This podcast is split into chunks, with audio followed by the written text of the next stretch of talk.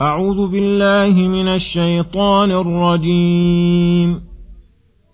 ولئن أتيت الذين أوتوا الكتاب بكل آية ما تبعوا قبلتك وما أنت بتابع قبلتهم وما بعضهم بتابع قبلة بعض ولئن اتبعت أهواءهم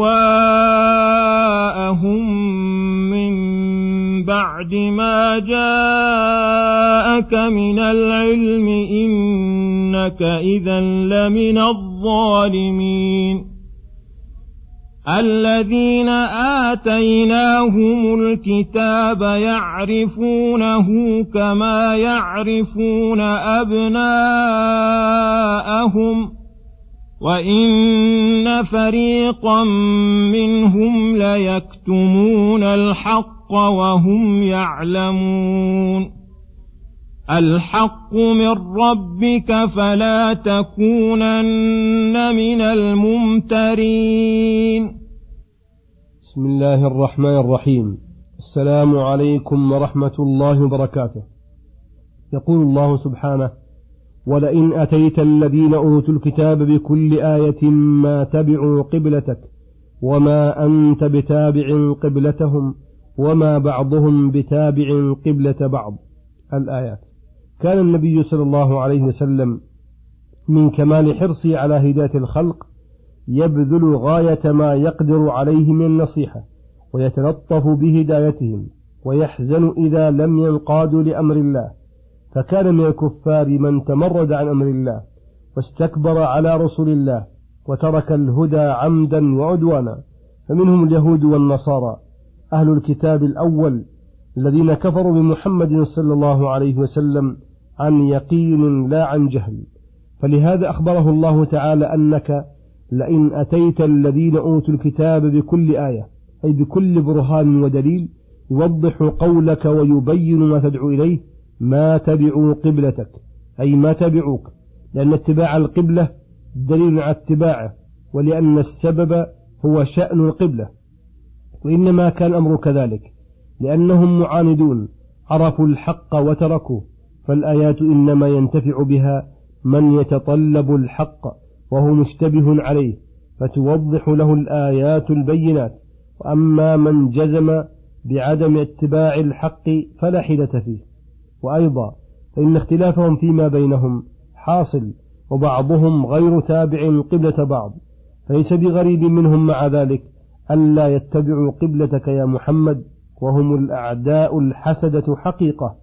وقوله وما أنت بتابع قبلتهم أبلغ من قوله ولا تتبع لأن ذلك يتضمن أنه صلى الله عليه وسلم اتصف بمخالفتهم فلا يمكن وقوع ذلك منه ولم يقل ولو أتوا بكل آية لأنهم لا دليل لهم على قولهم.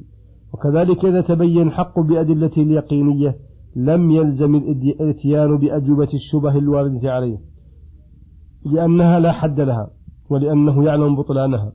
للعلم لأن كل ما نافى الحق الواضح فهو باطل فيكون حل الشبه من باب التبرع.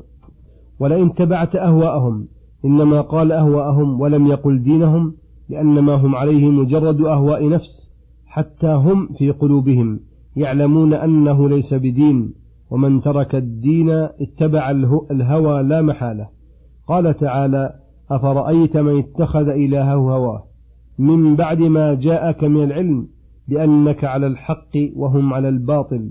إنك إذا أي إن اتبعتهم فهذا احتراز لئلا تنفصل هذه الجملة عما قبلها ولو في الأفهام. لمن الظالمين أي داخل فيهم ومندرج في جملتهم. وأي ظلم أعظم من ظلم من علم الحق والباطل فآثر الباطل على الحق. وهذا وإن كان خطاب له صلى الله عليه وسلم فإن أمته داخلة في ذلك. وأيضا إذا كان هو صلى الله عليه وسلم لو فعل ذلك وحاشاه صار ظالما مع علو مرتبته وكثرة إحسانه فغيره من باب أولى وأحرى. ثم قال تعالى الذين آتيناهم الكتاب يعرفونه كما يعرفون أبناءهم وإن فريقا منهم ليكتمون الحق وهم يعلمون. الحق من ربك فلا تكونن من الممترين.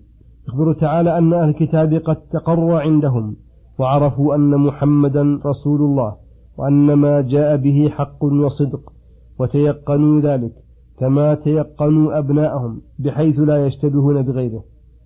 فمعرفتهم بمحمد صلى الله عليه وسلم وصلت إلى حد لا يشكون فيه ولا يمترون ولكن فريقا منهم وهم أكثرهم الذين كفروا به كتموا هذه الشهادة مع تيقنها وهم يعلمون.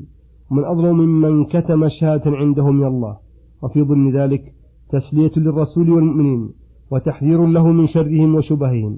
وفريق منهم لم يكتموا الحق وهم يعلمون.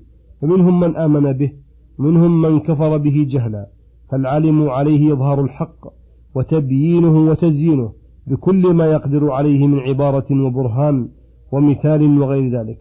وإبطال الباطل وتمييزه عن الحق وتشيينه وتقبيح للنفوس بكل طريق مؤد لذلك. فهؤلاء الكاتمون عكسوا الأمر فانعكست أحوالهم. الحق من ربك أي هذا الحق الذي هو حق أن يسمى حقا من كل شيء لما اشتمل عليه من المطالب العالية والأوامر الحسنة وتزكية النفوس وحثها على تحصيل مصالحها. ودفع مفاسدها. بصدوره من ربك الذي من جملة تربيته لك أن أنزل عليك هذا القرآن الذي فيه تربية العقول والنفوس وجميع المصالح. فلا تكونن من الممترين. أي فلا يحصل لك أدنى شك وريبة فيه بل تفكر فيه وتأمل حتى يصل بذلك اليقين لأن التفكر فيه لا محالة. دافع للشك موصل لليقين. وصلى الله وسلم على نبينا محمد وعلى آله وصحبه أجمعين. إلى الحلقة القادمة غدا إن شاء الله. والسلام عليكم ورحمة الله وبركاته.